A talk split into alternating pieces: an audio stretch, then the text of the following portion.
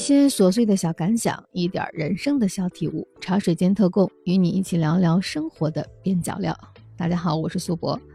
嗯，今天呢，就是在无意之中想开启自己的博客第一期。其实，二零一三年到二零一四年的时候，我也做过七十多期博客，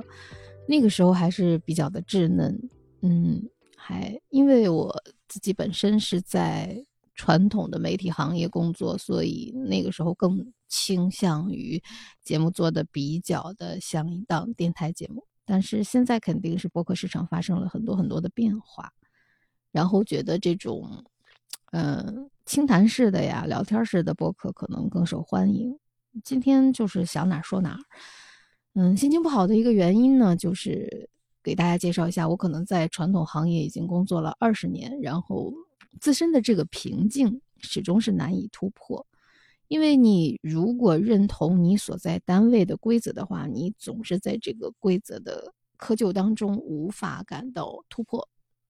他制定了一套人才的选拔标准，你按这个人才的选拔标准去努力了，但有的时候结果不尽如人意的时候，引起的这个自身的这种自我价值感的，哎，我我觉得是一种误判。我自己觉得我的价值没有那么低，但是这个地方总是给你把价值打得很低的时候，你就会面临着一个冲突。其实，在我工作的二十年里，我从工作的第两三年开始就一直很想辞职，但是直到第二十年的这个当下，我也还是没有辞职。就是我现在面临的一个问题，想和大家聊的一个问题，就是人生的选择如果一直是错的，你该怎么办？就是我们应不应该回头来评判当初那个是选择是对的还是错的？还是我们只立足于当下，往前看、往后看、往下看？在这点上，我其实想的不是特别的明确，我自己充满了困惑，所以就想借这个播客的这种形式和大家一起聊聊我这种特别迷茫的状态。有很多人觉得，尤其是一些刚刚工作的朋友，会觉得未来的蓝图就是在你读书的时候觉得未来的蓝图很美好。我当时也是抱着就是非常非常大的憧憬进入了传媒行业，因为我本身学的并不是传媒，而是 跟经济有关的行业。但是在我读高中和大学的那个时代，新闻行业还是一个充满了理想的行业。那个时候就是，啊，好像一门心思的就觉得，嗯，经济不是我喜欢的，嗯，专业也不是我喜欢的。可能我就是很想进入新闻行业，但是对于你进入新闻行业之后的目标，其实不是特别的清晰。然后在我职场的二十年里，经过了很多不同的节目类型的一种适配和调整之后，我发现，嗯，可能我进入的这个传统的广播行业，并不是那么的适合我。嗯，当然，如果你要是从一种结果来论英雄的话，嗯，我觉得我的职场的二十年的履历总结没有那么的差，但是呢，这种结果始终不能在我的环境里给我一个就是我心理预期的同等的回报。你比如说，嗯，国家级的奖项也好，省级的奖项也好，可能我也能拿到，但是，嗯，怎么说呢？就是同行当中的佼佼者太多了。你总是处于中游，嗯，就是之前我曾经想写过一篇行业小说的时候，我我想把题目定为中游，就是中游的人其实是比较尴尬的，因为呃，头部的人当然是可能会占据更多的关注也好，资源也好，也更有可能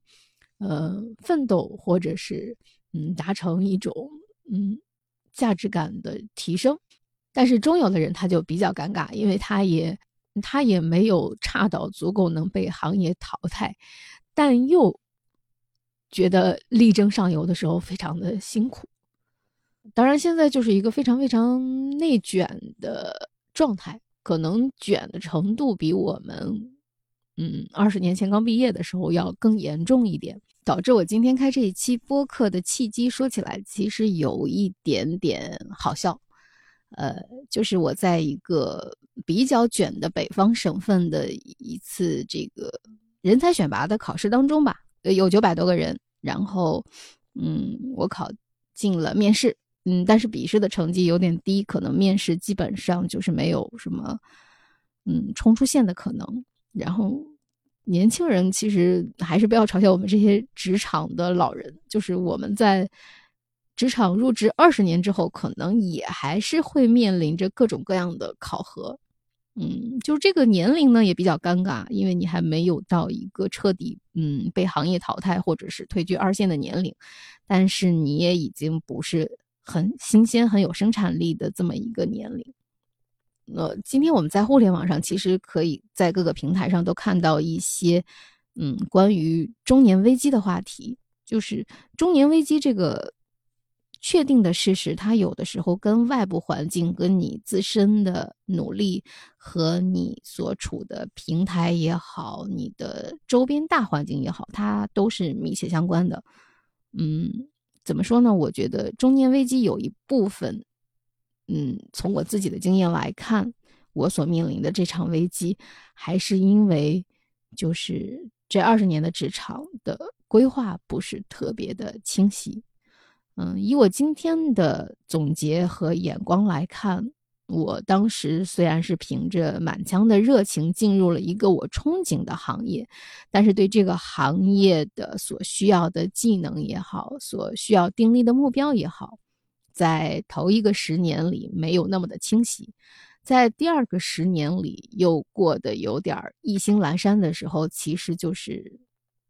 原地踏步等于大退步了。就像我们说，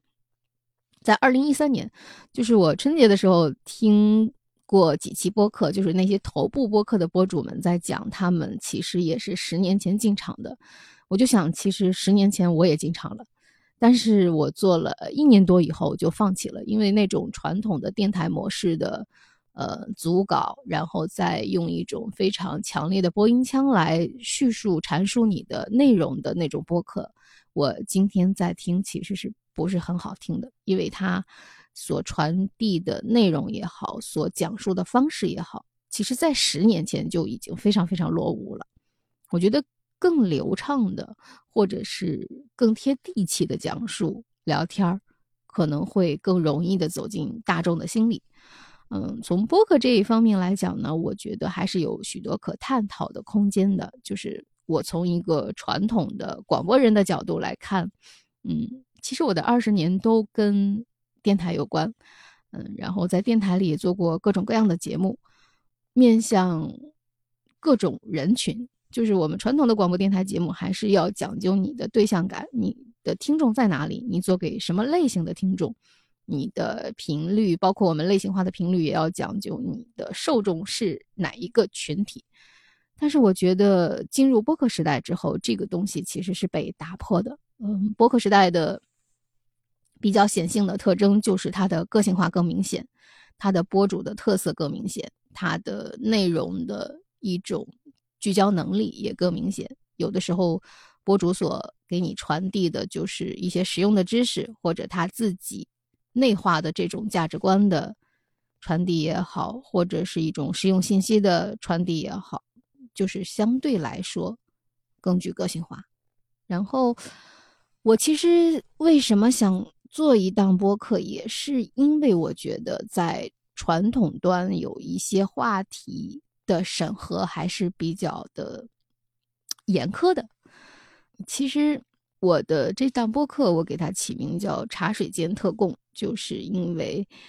我们有的时候在休息的时候，或者是闲聊天的时候聊的，往往比我们一本正经的时候聊的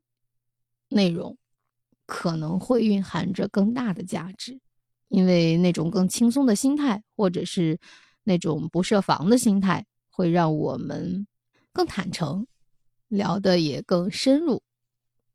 因为我今天是完全完全没有打任何草稿，然后真正践行说就想哪说哪儿的这个话题进行的这期播客，然后我就接着这个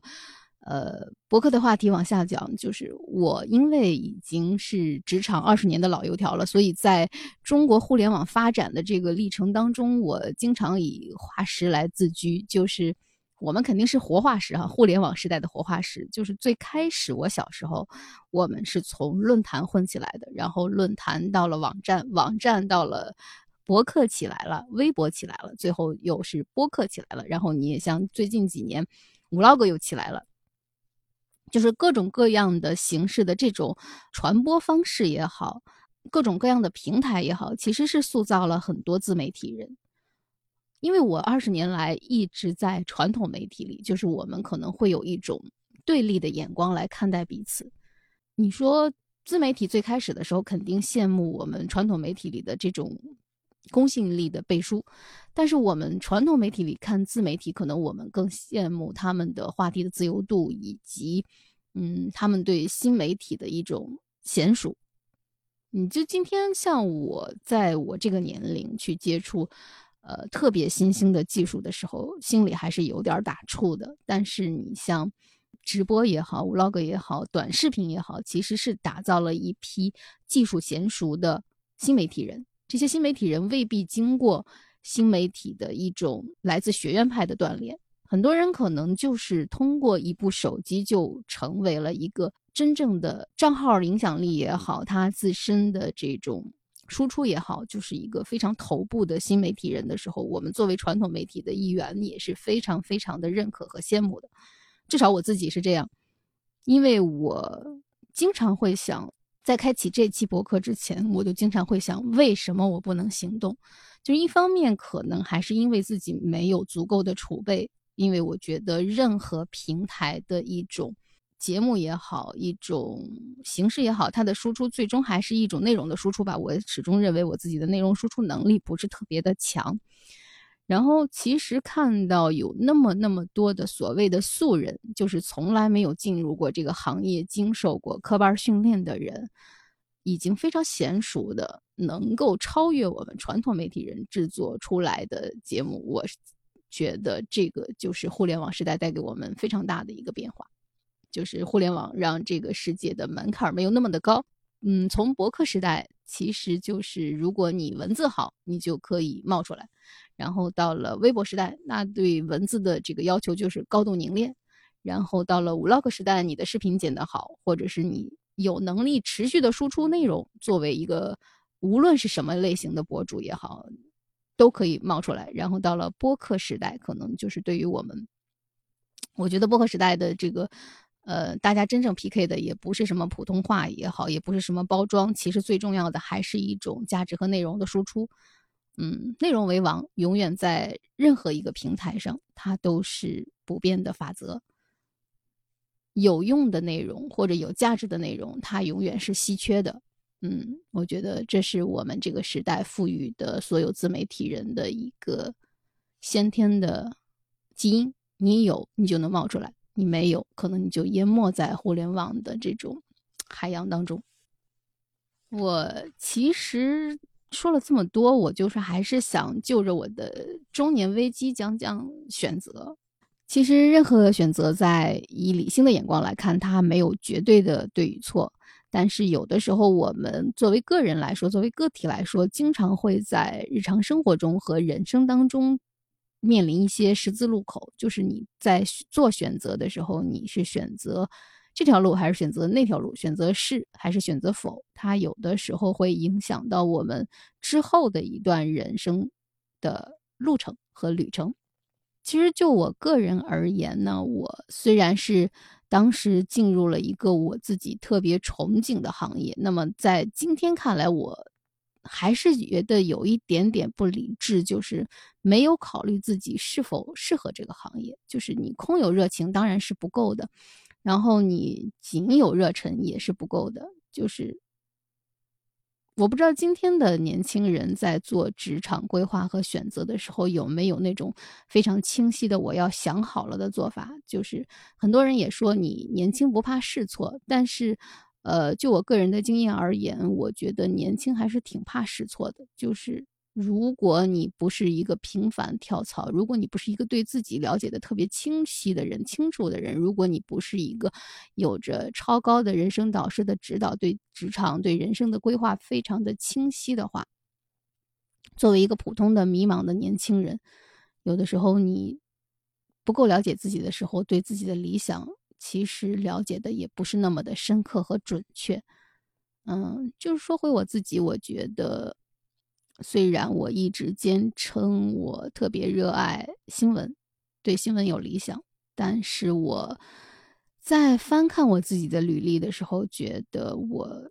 积累的证书也好，积累的稿件也好，也没有我想象的那么的多。当然，在这个二十年的职场生涯当中，有很多采访的时刻会给我一种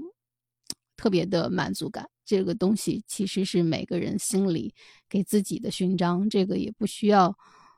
别的人来评价，也不需要一张证书的来认可。就是你可能会接触过无数让你感动的人和事，这个东西你自己在心里肯定会给自己一种认可。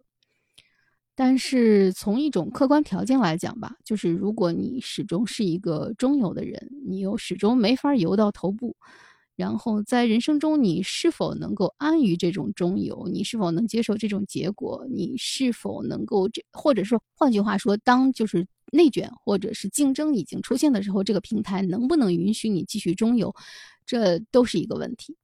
就是我们经常说，时间是宝贵的，对于职场来说，时间更是宝贵的。无论有没有延迟退休，其实时间还是宝贵的。就是你。一分耕耘一分收获这件事情，有的时候从长期主义来看，它可能是的；但是短期来看，它有的时候会回报不明显。我经常会反思我自己，我有没有选错，或者是我自己在反思的时候认不认可我自己的职业选择。这次危机其实是导致了我对我自己的一种。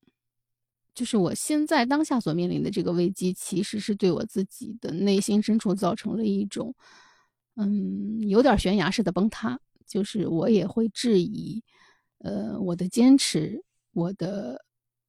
所走的路，或者是我二十年来的积累，它够不够有效？它够不够有结果？